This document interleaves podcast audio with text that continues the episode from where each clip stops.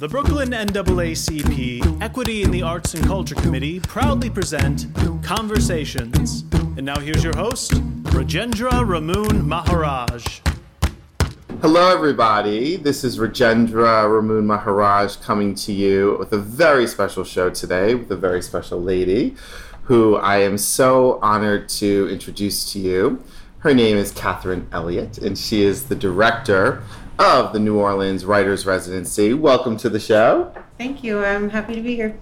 So, Katherine, I wanted to ask you what was the brain trust? What was the idea of bringing writers to New Orleans? What did that generate from?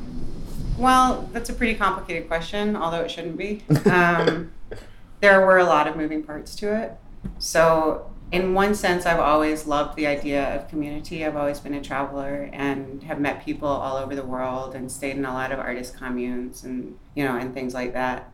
And my dad always said to me, you know, just make sure that in your life you're trying to give back just a little more than you're taking. Hmm. And people have always been so generous to me wherever I've gone. I'm probably one of the most lucky person people that you'll ever meet. So that was always in my mind of like what can I do Mm-hmm. in my little weird, rebellious, non joining kind of way. I also just love the city of New Orleans. I love the energy of New Orleans. And always said if I ever lived in the United States, I would be In New Orleans. in New Orleans. So I guess this was a way for me to figure out the trick of how to give without making people feel weird, weird about it. And one of the things that I love about you and respect deeply is that you have such a love of words and language and writers. Was that always something that was in you as a little girl, or did that develop in time? Where did that passion come for writers? When I was very young, my, my mom was a childhood development specialist. And so she required that my dad and she would read to us every night before bed oh, from the time I was born. And he said, But I hate children's books. And she said, I don't care what you read them, but you have to read them. Mm-hmm. So she would read us children's books and classics. Actually, she read, I think she read us The Comedy of Errors when I was like five or six years old. And my dad would read us sci fi and fantasy. And he was very cantankerous. So he would do awful things to us. he, like, he read us the Foundation trilogy, which we loved when I was, you know, probably about the same age, probably five or six years old. Not quite old enough to read, right? Mm-hmm. And then at like 50 pages before the end, he just quit. He mm-hmm. said, I don't like the end of this book. It's not a good ending. I'm done. wow. And so I really had to learn to read in order to find out what happens in all of these stories, you know, because he wouldn't read all of it. He would just do the sections he liked. So I, I think I always loved books, but I also always had this sense of books as teachers and art as, as a teacher. I think we have so many things going on in the world, and it's, and it's all feels so big. There's civil rights stuff, there's the environment, there's just basic lack of compassion. You know, Yeah. there, there are all of these things that we have to contend with. And for me, one of the most powerful things that has influenced me in my life is just to be able to step inside of someone else's mind Mm. or someone else's solution. Mm. And I feel like in order to be larger than yourself, Mm. you have to have that freedom. And there has to be a million different stories that we can step into. Mm. And as a little girl, what were some of the favorite stories that you had? As people are listening today, what were some of the, the stories that shaped you? I loved the never ending story a lot. How did you connect with that? It was just the actually interestingly, the never ending story has a lot of underlying symbolism. It's very much a fairy tale hmm. in that way. So it's teaching these these lessons of life and you know, there are a lot of things that you don't even think about as a child, like what does it mean that the more that you are in this fantasy world, the more you forget of your real life. What does it, you know, like so many little things. But you don't notice them, but they do create layers and they do sort of help you to look at like how to appreciate where you're at. The really the love of, of his father is what brings him back to the world. So there's you know, there are all of these like fantasy is great, And stories are important. And if we don't believe in our stories, they disappear. Mm. So it, the nothing eats the world of Yeah. the never ending story unless a child believes, unless a child is engaged. Yeah. So it really is kind of a pretty layered book, I think. And it resonates with you. And it resonates with me just on the pure basis of like what stories mean to me and also like how to connect those stories to reality that you can't forget that. You could get lost hmm in fantasy too. So there's a balance. So I loved that one. Of course, Tolkien, Octavia Butler was a favorite. So my dad was really influential in terms of like my earliest books were definitely like fantasy sci-fi books that I read because the covers were so cool.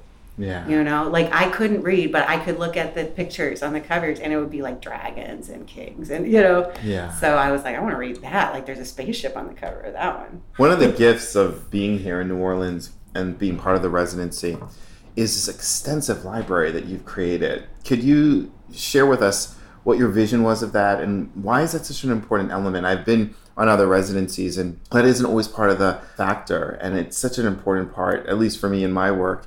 Where did that come from and where did those books come from? Sure. Well, I guess to begin with, I left home when I was 14. So I thought, you know, I had lived a great many years uh, Mhm. on my own Sure. at the point that I hit 17. And I thought, you know, it's time to stop messing around. I gotta grow- Adulting. I gotta adult. I gotta grow up. 17. I gotta get a career. So my first stab at that was rare books. So I went into rare books and I, I went to the rare book school at University of Virginia. And it always had to be something associated with arts. But I had been convinced that like being in the arts was unrealistic. So art adjacent, right? Right. And I just I love the way that old objects kind of pick up the energy of their time. Hmm. The way that you can break it down and understand like not only what it is that you're reading, but also like how it was made and how that affected the writing and how hmm. that kind of translates to us through time. And so I, I loved all of that. So I wanted to have like some kind of rare book component in the library because I think that books as a physical object are something that are sometimes underappreciated but very beautiful. And I guess I'm a romantic. So I have that element in the library. And then I also look at this is like a lineage Mhm. and an organic growing process. And we are growing so much in the arena of art and literature right now Sure. in the world. So there's this very limited voice that you have in our history. And it doesn't make it less beautiful, but it does make it incomplete. Mm. And right now, we are moving to resolve that or fix that in small and big ways. And one of the most important things that you can do is just broaden the amount of information and the amount of, or the kind of uh, voices that are represented. Right. So, our residency is a part of this infinite lineage of human knowledge. And every person that comes to the residency, I invite them to bring books that influence them. I invite them to bring books that they've written or plays or you know yes. or any kind any kind of written art form, right? And I consider those works to be just as important as like Dickens or Mhm. Shakespeare, you know. These are the the great new voices of our time. That's amazing. And you mentioned before about New Orleans. What makes New Orleans so unique to you? And to those who've never been to New Orleans, what what there's something I always say magical that I've experienced in the last month. But for you as a person who's been here, who's developed her roots, what makes New Orleans so unique compared to other cities, and particularly in the South? I consider New Orleans to be the most magical city in the United States. And I don't say that lightly. I, I think that cities have personalities just like people do. Mm. And there are cities that are kind of just trying to fit in, Like look, people. look like everybody else and act like everybody else and be palatable to the most number of people. And you can't really fi- figure out what why should I care about this city, right? New Orleans is not for everyone. New Orleans is not a city that equally appeals to all people that live here. It's kind of the it's kind of the light and dark of everything. Hmm. And you know, there is there is no apology in New Orleans. New Orleans is is probably the only city in the United States that is foundationally like the culture of New Orleans is black culture. Mm. It's not an adjunct, it's not an add on, it's not like underneath Right. or working in like opposition to or there's there's none of that. It's just this is the culture of New Orleans and if you are to respect New Orleans, you have to respect that culture and you have to conform. And if you come to New Orleans and try to make it the thing that makes you feel comfortable, Mm. then you're doing it wrong. Yeah, yeah.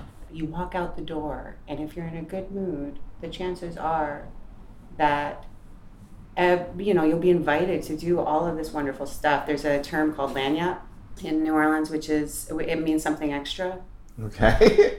And so you could call like a tip lagniappe, but that's not really what it what it is originally about. It's more like you go to a place and they give you something for free.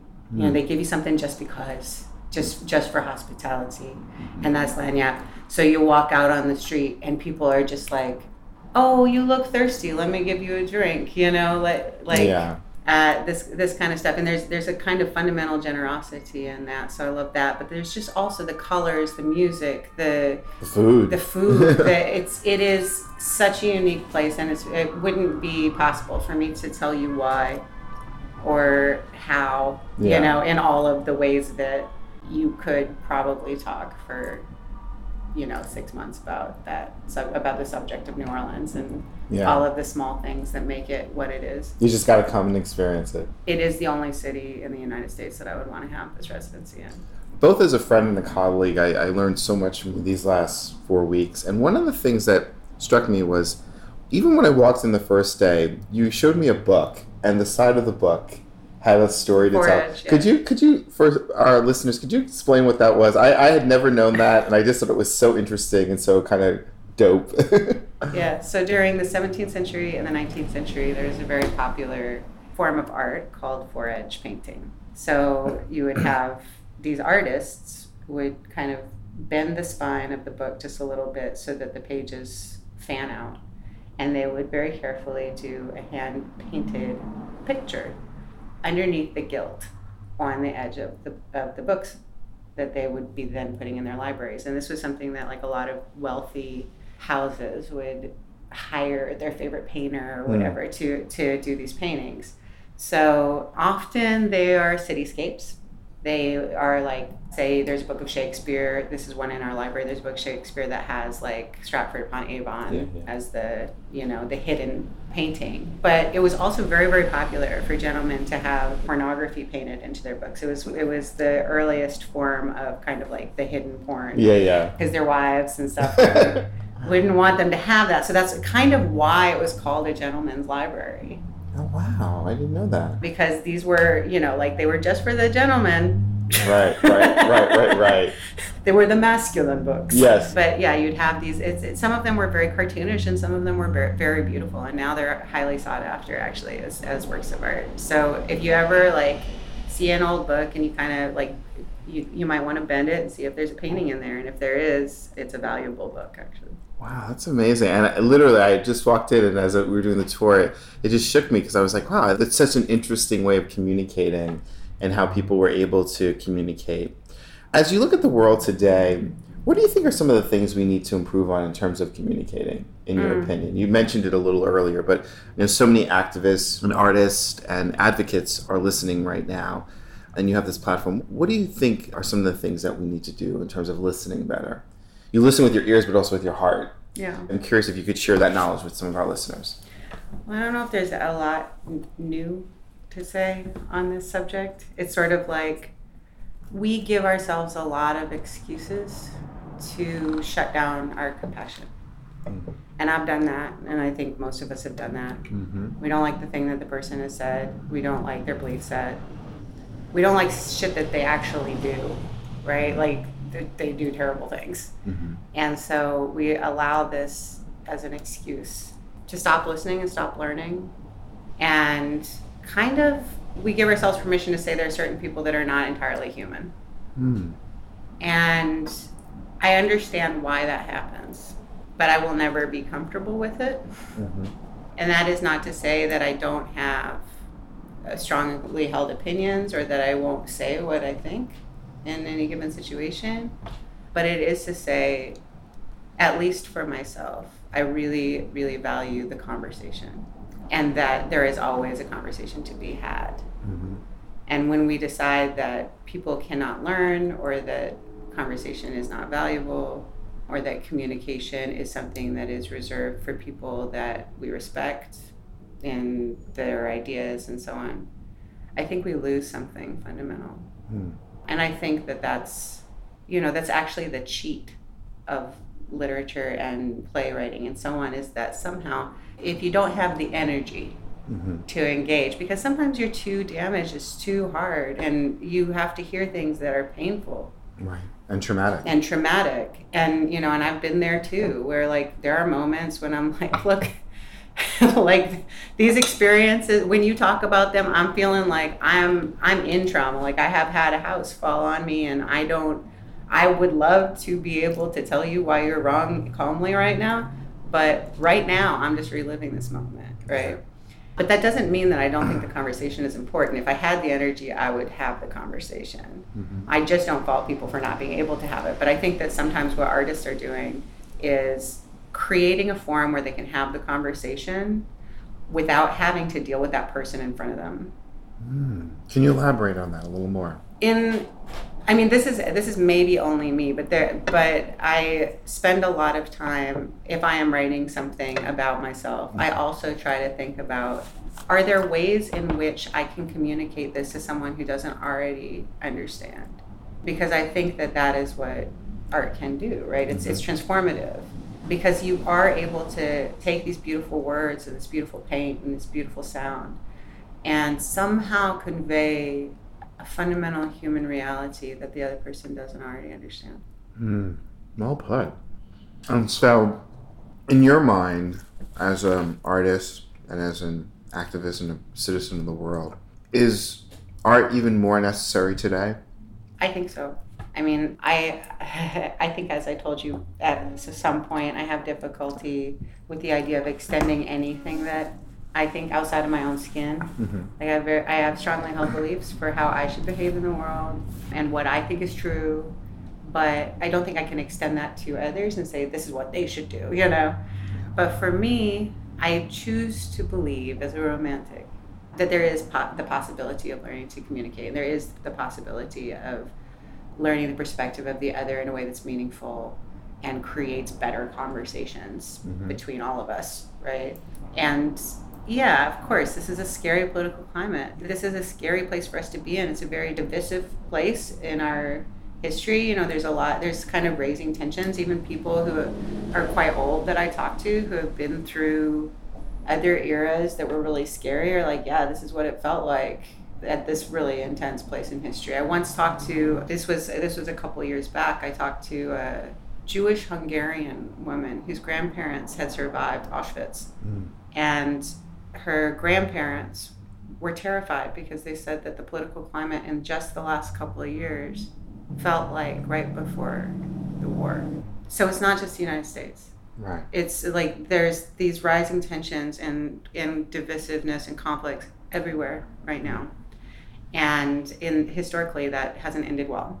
Right. And usually in in uh, oppressive regimes, the first thing that happens is censorship. Actually, the first thing that happens is that they start saying what is okay to present to present and what is not. So whenever there is any kind of form of censorship, you should be afraid. Mm. It's not because they're censoring something you agree with, it's because they're censoring at all. And so right now, in this administration, you do see that. You do see like attempts to discredit suppress. or, or suppress certain voices. And and I don't think that for me the response is like, well, we should do it back. We should use their tactics against them. I think my response was to say, I don't know what to do about this. Maybe nobody knows what to do about this. This is a very scary time. I guess I'll start a residency. and you did. And you did. I, I guess I, I think there are a lot of people who probably have wiser things to say than I do. no, no. No, because so I, am going to support those people, you know? no, but I, I, I mean, you're very humble, and I do think that you have a lot of wisdom. I've always said this you have an old soul. Oh, know, thank you. and a wisdom and a grace that I think lacks in a lot of people that I've encountered in my life, and, and an honesty. And it's not blowing smoke up your butt. I really genuinely feel that, and that's why I wanted to have you on the show and to share some of that knowledge and wisdom and grace with our listeners. Something you once said to me, and I think to my other colleagues here, which surprised me, was that there's such a, and I wasn't aware of it to the degree, but women writers have it harder than male writers even today in 2020. Can you contextualize that for me? Well, we were talking at one of the dinners, and you were saying that throughout history, women have always had it harder than their male counterparts, and Mhm. even today, that continues in certain circles for women of color. Or Oh, of course, yeah. and and can you talk a little bit about that? Why you think that still exists? Because we do think, at least in certain circles, that we've we've come so far with Sure. women's rights, and you know Hillary Rodham Clinton running for president, and but there's still other businesses and ways of creating art that hasn't really caught up to the equal. I think it is slowly changing. You do see at least the effort on people's part, which I really appreciate. I think that's all we can do. You know, like to make changes, to make the best, our best effort, and then maybe next week our best effort will be better Hmm. than last week's best effort. Right? It's like building a tolerance Yeah. to goodness. Yeah. Yeah. But in the literary world, and this is just true, from the time that the first women broke in, you know, Jane Austen was really the first English novelist. And you could say the first novel was Don Quixote, Mhm. but the first real English novel was Jane Austen. So it was a woman. But even at that time, because the first novels were written by women, the novel was considered an inferior art form. Really? Yes, anything that wasn't written in verse, in iambic, and it was, you know, like uh, prose, Mm-hmm. like fiction, fictional prose specifically. It's like it's an inferior art form. It doesn't take as much skill or talent. It's a women's thing, you know. It's basically like the way that we kind of treat uh, romance novels. Mm-hmm. You know, that was all novels Wow. initially. And then, you know, finally the novel breaks through, but then women are kind of shut out. As of course are people of color, Yeah. right? So you have, you know, you have a largely m- male writing base, you know. White male. White male, Yeah. right? White male writing base.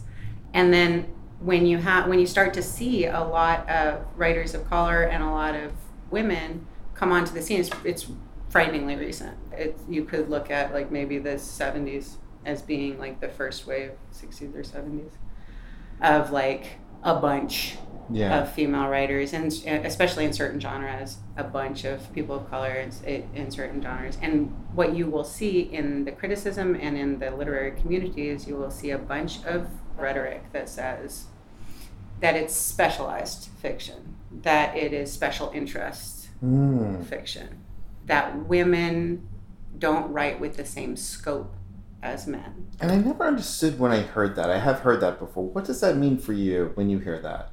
I think what that means is that when you have like a primarily, I, I don't like to use this idea of, of white cis male as being like a boogeyman, but I've got to use it sometimes. Sure. But when you have a, a predominantly like white cis male kind of power structure, that like those voices are, are, are louder Mhm. than other voices in the, in the conversation.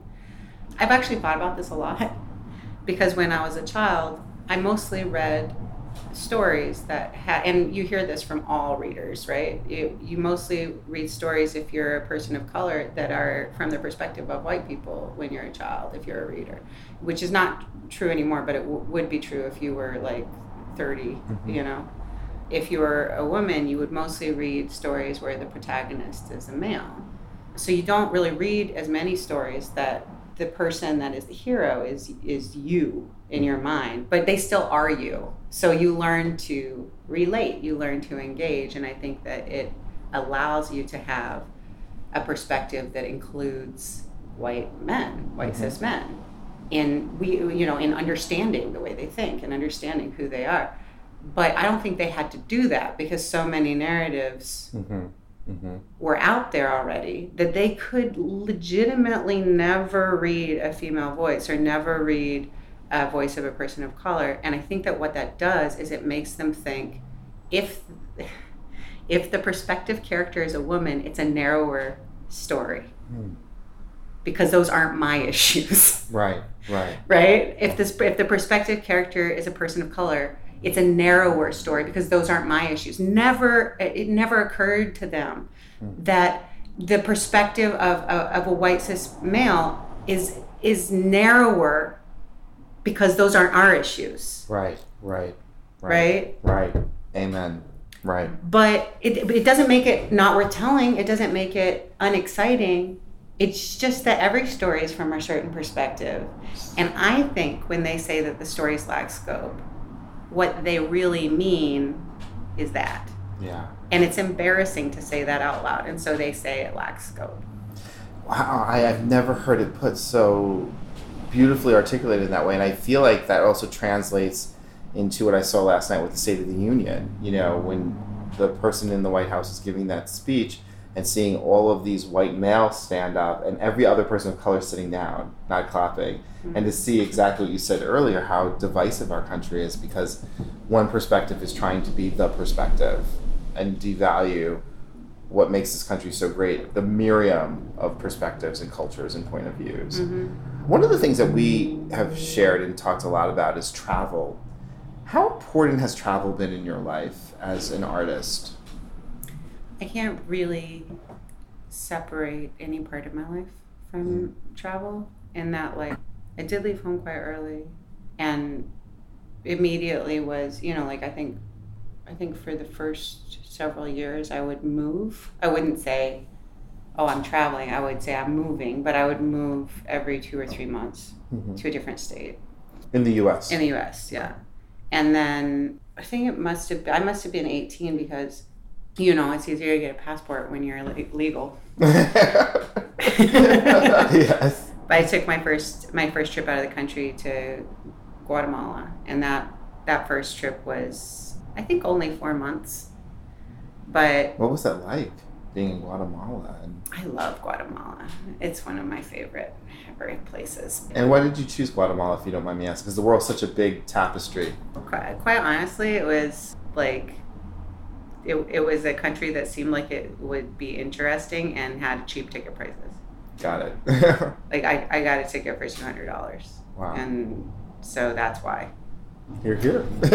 But you know, I mean, I probably like I have spent inordinate amounts of time in Central America because it's also a cheap place to, to be in. So you like you can get there for cheap and you can stay there for cheap. It's like at some point I said, you know, I, well I don't I I was working at a employment agency or something as a office manager, and so I lost that job just circumstantially and I had been saving money, and I thought, well, I could stay here and spend it on rent, or I could get rid of my apartment and get a ticket and just see how far this like twelve hundred dollars or whatever will take me.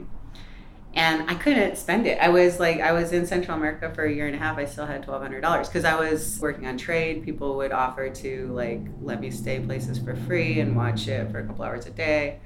I like in Belize, I played guitar and sang in the evenings for like resort guests. And another place, I did massage and so on. So I just started traveling. I never stopped, and I traveled. I, at the end of the day, there was like I think like a seven year, nine year period before I came to New Orleans that I I never really had like a home base in my life, except for there was a period when my mom was ill that mm-hmm. I that I lived in Oregon so I could be near her. But other than that, I've always been traveling. You know, there's so many artists, and I've said this before. We've had so many different artists on the show who have said that travel and traveling is the best way to grow in your artistry because you see outside of America many of the limitations. Do you agree with that? Yeah, so this is what I want to say about that. I actually I don't know if it's solely the purview of travel. I think that there can be other ways that you do this. But what I do believe is that we grow as human beings when we are deeply uncomfortable. And usually in most people's lives there's only one or two periods where they are made deeply uncomfortable because what makes us fundamentally uncomfortable is when we don't know the rules and we don't know we're right. Oh my! You have to say that again. You have to say that again, please, one more time. What makes us fundamentally uncomfortable is that is when we don't know the rules and we don't know we're right. We don't know the rules, and we don't know we're right. That is, wow. That's going to strike at the chord of many, many people in the movement. But please continue. So, for most of us, that place is college. Mm-hmm. We learn the rules of high school. We worked really hard because we're not born knowing the rules, but man, we try to learn them quick. Right? We're collecting, we're collectors. And by the time we hit prime middle school, we think we know what they are, but they're they're a lot rougher around the edges. Uh, middle schoolers tend to be harsher with each other because they are enforcing the rules so heavily and then you know and and so you have whatever your set whatever your place whatever your your group is you follow those rules you follow them to the letter and you know what they are and you feel good about it most people unless they can't follow them and then you feel awful and you're an outsider right Mm. but you think you know what they are still you just Yeah. don't follow them Yeah. and then you go to college and all the rules change it's a different culture. So you have to relearn and i think that's why people are just spending so much time in college talking about ideas right? Talking about theories of life because they have to refigure it out all of a sudden. They realize like their parents rules are not what necessarily their rules you know Right. and so on. And maybe you do it once more like when you go into your your career then you learn that culture. But other than that, for most people, like it, the life is spent avoiding these places of deep discomfort. Hmm. So this is the value that I see in travel: is that when I go to a new country, the, there or even like a new state or neighborhood, if I am not trying to enforce my rules, if I am just acknowledging that there are different sets of things that people expect and that people think are normal and that people believe and all of that stuff, then it's like this constant growing and constant learning and constant realizing. Like there is nothing you can take for granted. There is nothing that is just true, Hmm. regardless of context. And yeah, that's what I love about it because I, I feel like whereas maybe I understand why people would not want to keep putting themselves in that situation. That situation is deeply disturbing. You know? right, right. But I intentionally make myself feel uncomfortable and have kind of I kind of made a promise to myself that I would always intentionally make myself feel uncomfortable. Anything that scares me or makes me feel uncomfortable and the reason that it does is because I don't understand what it is, I will do. And that's where you grow. And that's where I go. Where in the world have you longed to go to that you have not visited yet?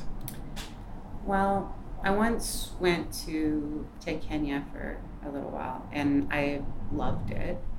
And you know, and I've been to like a little bit of Northern Africa, to Morocco and Egypt, but I would love to travel more extensively in Africa. Hmm. I'd love to spend like a year or two there. It's such a huge continent, you know. So much to cover. There's so much to cover, and I'm a slow traveler. You know, like there are people who could who can. I I think I probably will never go to all the countries there because there are people who do who are like ah well, two days in this place, two days in that place. I usually try to spend three months because that's three months is like when you're being forced to really learn. Like if you're just spending a couple days everywhere, you're not learning that culture, right? Yeah. You're not learning those rules or like what is expected of you. Yeah, You're a tourist. yeah, you're viewing. And I'm not saying that there's anything wrong with that. And I'm not even saying, oh, you can get the whole picture if you just stay for three months. You know? but what I am saying is that when you see people stay in one, you know, stay in one country, you can travel around, but stay in one country for say three or four months. Man, I've seen people crying like Mm. every night, and I mean it. They'll have they'll like I, there will be like some you know like they're they're on their gap year. They're a sorority person, you know, or a fraternity person, and they think they know it all, and then they go to Spain or they go, you know, so not even a challenging place, right? And they spend three or four months, and they'll just cry every night. They're like, the world isn't what I thought it was. You know? right, right, right. So, but yeah, I would love to go to. I would love to see more of Africa. I would love to see more of. I guess I would. I think I would love to go to New Zealand. I've never been as drawn to Australia for some reason. I think I'll probably at some point end up going to India, but it had like for I, I was like no for a really long time, and now I'm like I think maybe yes. That's beautiful. Yeah. What advice do you give to the artists right now who is at that crossroads where their families or friends are support saying go to college and that's the path. You know, you had such a non-traditional path and you've turned out very well as a human being, as an artist. What advice do you give that person who wants to choose your path? Okay. First, you have to be an autodidact. Hmm. If you're not going to college, you have to teach yourself. I meet people who want who say they want to write or say they want to do art, but they don't go to museums. They hmm. don't read. Hmm. They don't, you know, it's like I am low level fascinated with everything and every person that I meet is my teacher. Hmm. And I will I will t- treat them as such. If you are an expert in cheese, like I am going to try to get a lecture on cheese out of you. Like Right. because I'm interested. So yeah, first like make sure that that's the kind of person you are because if you because all of us want to learn, but not all of us learn in the same conditions. Hmm. So there's that. Also, just because you decided that you don't want to do the traditional path doesn't mean that you can't go to college. There's a lot of different ways to go to university that are not the way that your parents think about it. So I've been to university in many different contexts mm-hmm.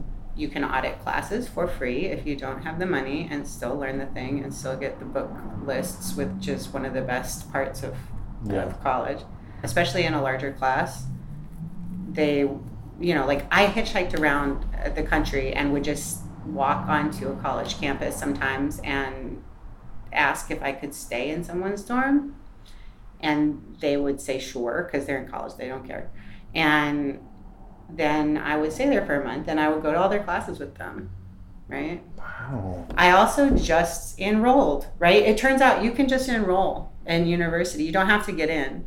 Hmm. So you can just enroll for for 12 or fewer credits, I think, and not go through all the rigmarole of getting accepted. Hmm. And then you can just learn what you want to learn. There's a lot less pressure if you're not interested in a degree. If you did want to get a degree, if you're a student in good standing after a couple of years, they'll just let you in anyway. Hmm. You're already getting A's and B's, that's all they care about. Wow, that's so interesting. So there's a lot of different ways. And a, a really non traditional path. hmm Walt Whitman says that we are all multitudes. And I do believe that. And you wear many hats in your life and your journey. I want to talk a little bit about the role of music Okay, in your life sure. and how it came into your life and where it is today. You have a beautiful voice, beautiful instrument. Thank you. I had the pleasure of hearing you sing a few days ago, and it was really lovely. How did music come into your life, and what is the role of music today in your journey? I think actually music is one of the most powerful forms of storytelling, and I think that I think that that a belief has been shared by many many cultures. It was one of the earliest forms of, of newspapers, for example. Hmm. A bard would just travel around with the latest news and put it to song, and that's how people remembered the news and, Wow. and learned the news. So there's that. When I, I mean, I grew up in a musical family. My aunt was a jazz singer in the 50s. She made $20 an hour, which was really good money in the Yeah. 50s. And she met a lot of great, of great jazz musicians. She met Ella Fitzgerald. She met Louis Armstrong, and was starstruck by them.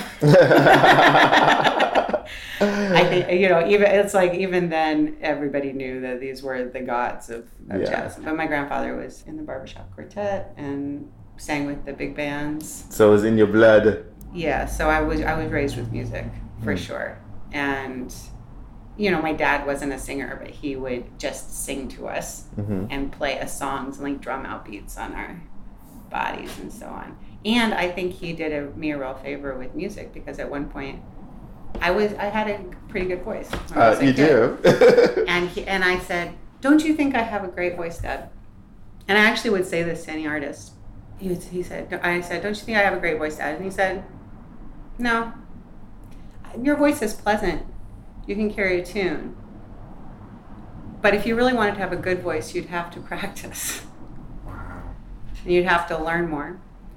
And I think this is a hard th- thing for people to hear, but I really appreciate that being told that. That when- honesty. when I was quite young because in some sense it's true like you don't have to follow the rules you really don't but you do have to practice and you do have to learn Mm-hmm.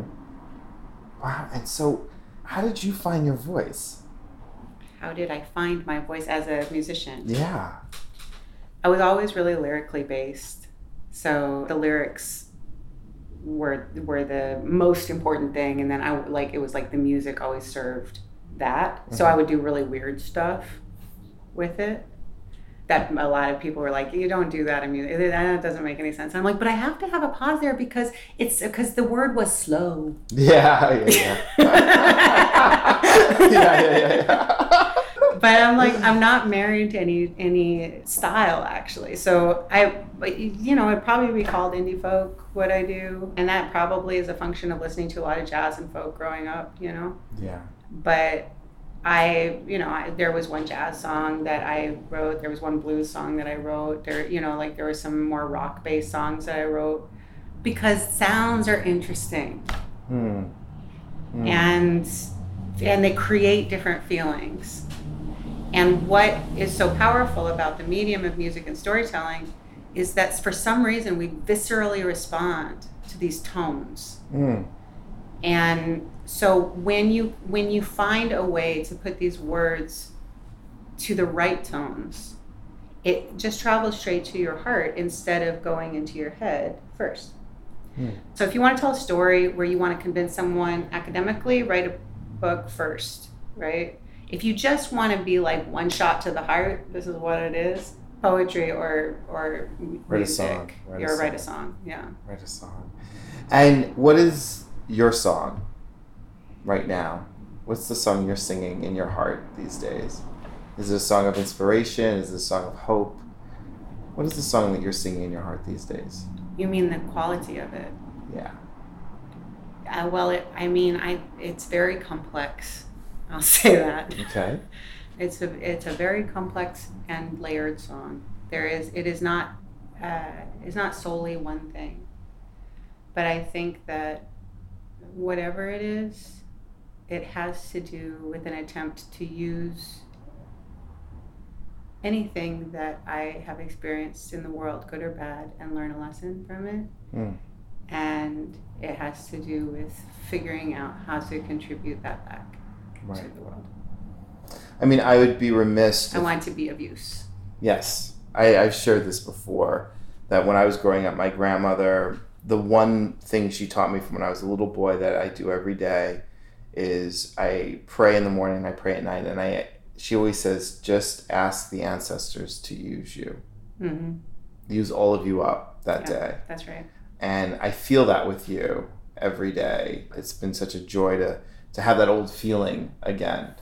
again, being multitudes, one of the gifts that you've been very blessed with is that you're quite an amazing chef. Thank you. And I wanted to know where did this, did that come from? Because they say soul food is cooking from the soul and the heart, and everything that you put out in your hospitality is from the soul. So, where, who taught you how to cook? And are you self-taught, or how did that come about? So I actually consider food to be a, another language. It's a, it's an art as well, but it, there is a language that has you know like like Water for Chocolate is is Yeah. the best representation of that in literature, I think, right? Um, although there are other books that have that same messaging and do a beautiful job of it too. But I, I think maybe there's one person that in the, in a generation or something that maybe more would be great if it was more that understands that language intuitively. It's not something that that can be forced, but it's it's something that like some people get it, some people don't. And I just happened to. I remember when I first when I first realized food has power. Mm. I was very young. There, my sister and parents were in a fight, Oh, and my grandmother was visiting, and she didn't say anything. They're screaming in the living room. She didn't say anything. She just went into the kitchen, made some strawberry shortcake, and came out and said, "It's time for dessert." and you're seeing this as a kid. yeah, and so and we all had to sit down at the table and eat that dessert, or be an insult to grandma. And by the time the dessert is over, you cannot fight after having Grandma's story shortcake. grandma's strawberry shortcake. And I thought, I this is a, this is important, right? This is Mm. this is powerful. And then when I when I did leave home, because I, hadn't learned to cook at that point, but I did. I had the flavors and the and the care, and the love, and I can I say can I swear on this? Yeah, oh yeah. Okay, on. so I I, this was a really a thing that my 14 year old me said to myself. I said, there are going to be two things that I'm going to probably be doing all my life, so I should probably get good at them. I'm going to be eating and having sex. so, so I should get good at, at fucking and cooking. Right? Like, yes, for the adults in the room. and you don't have to put that on there. no, it's good. It's good. It's good Um, because you know it, it's all about passion. yeah so it but it was it was just like and so i did i because i'm an autodidact like I, from that realization that food is complex and interesting a language you know a, a powerful force in the world. It influences culture. It defines culture. Mm. you know i mean just knowing food is important has been, given me entree into so many people's homes. Right. because man people are not nice about it these days. So like when you meet the old catalan grandma you know and she gives you the thing that you think oh i don't eat meat or i don't do that if you eat it she will love you forever and she will call you her nina Mm. But also, it's also I've noticed with you, it's the table, it's the preparation. Where did all that ritual come from? Was it from your childhood? Was it from your journeys? Like the details in the way you present food and present your home and the library and the residency. It seems like everything was very well thought out. well it's kind of like i actually am terrible at detail in general in my life but when it comes to serving others i'm pretty good at it there are a lot of people that I, I, I know this because there are a lot of people I know that don't that are like, why did you do all this? You can just like throw together some sardines or whatever. People will be fine. and but I think I think that what I realized again because I because I consider everything that I experience to be like something that I'm learning. I was I've never had much in the way of financial stuff hmm but I've, I, like I said before, I've been very lucky. So like there have been people that I've met who kind of just were like, I'm gonna take you to do this fancy thing, you know? Yeah, yeah. Like I, I'm sleeping in a tent, you know And I mean? I, I meet a freaking Scottish laird, right? And get treated to the castle treatment. Wow. So I've had these experiences, and one thing that I really took away from them is like, the big thing is amazing but it's all these little things it's all these details that make it so like it's like you don't know what it is but it feels different Yeah. right Yeah. and i feel that way about uh, about food i feel that way about music it's like you when you have a bad performance on stage people in the audience are not like that was a bad performance usually if it's not terrible if you just had a cold or something right. But there's some energy that they will not have gotten. There, there is something that will be missing because the, because you, the details of your voice will be like scratchy. hmm So if you look at everything as an art, if you look at service as an art, hmm and you look at trying to make people feel loved as an art, which I do, I think it's the fun, it's the underlying belief that informs any art that I do, is that all of this is love. Mm. then the details matter not because somebody's going to notice that you did that or even know although somebody might if they're paying attention they might not but it will feel different Hmm. the details will be crisp they will feel somehow loved but they don't know why As we start to kind of wrap up, first things first, how does someone find out about the residency and how does someone apply for the residency? What's the process? okay so in terms of how people find out i honestly have no idea like i it's it's not my it's that's that's not my end Okay. i don't really do technology which is odd because i do a lot of technology adjacent stuff But they can visit New Orleans Writers Residency and research but that. there is yeah there's a website that is new orleans writers residency.org hmm and most of like the the advertising happens from Sean Drost, who's the other you know founding member, and he does yeah in terms of like making it known into the world outside of that that website. hmm I'm not sure what all he does, but I know the website exists. And when you go to the website, there's there's information on the residency there. And there is there I, there are some blog posts I think, and there's a application page. So usually applications open up about I want to say five or six months before the the residency, Mhm. and then there's like a three month window to apply. And the Um, residency is twice a year or once a year? it's once a year, although we're considering some expansions that are more like four day retreats. Great.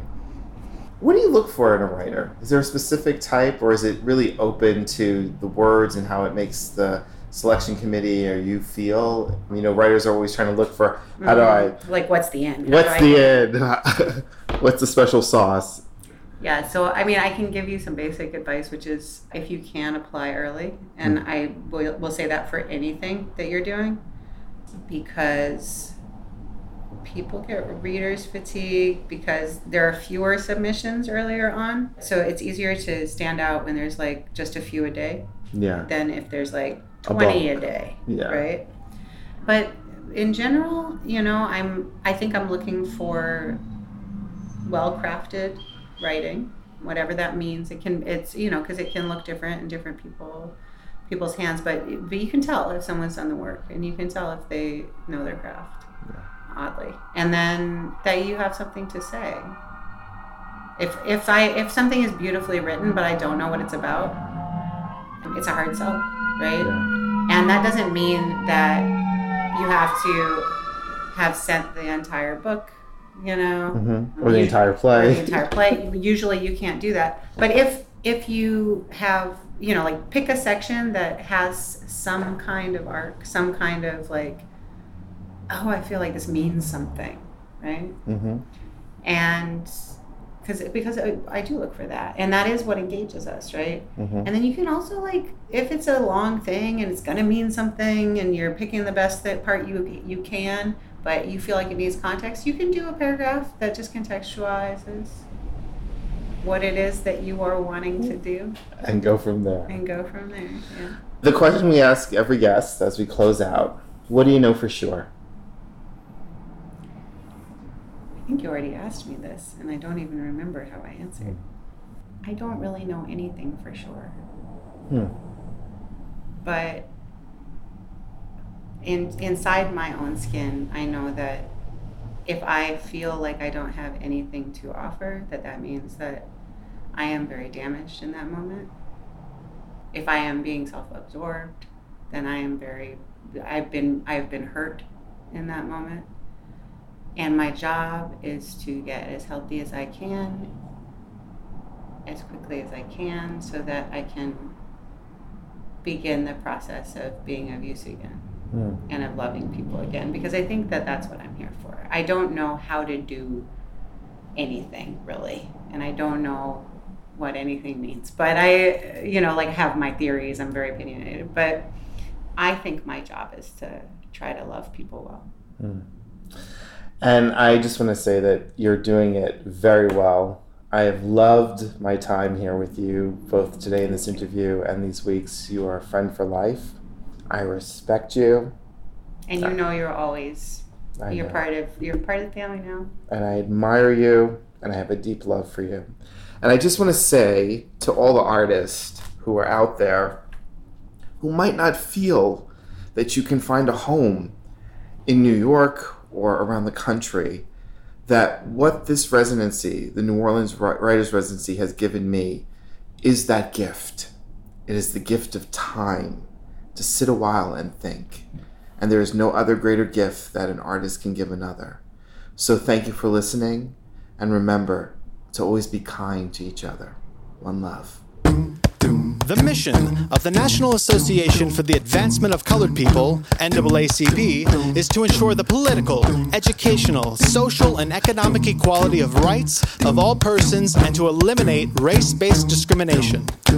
The Equity in the Arts and Culture Committee seeks advocacy for artists in the borough of Brooklyn, builds bridges between funders, artists, and arts organizations within the borough of Brooklyn, promotes and presents events that celebrate diversity, inclusion, and the core mission values of the NAACP celebrates artist driven, radically inclusive, and fundamentally democratic art of, by, and for all people, especially those in the borough of Brooklyn, creates educational opportunities that support arts learning, affirms and celebrates diverse cultural heritage, and extends its work to promote equal access to the arts in every community.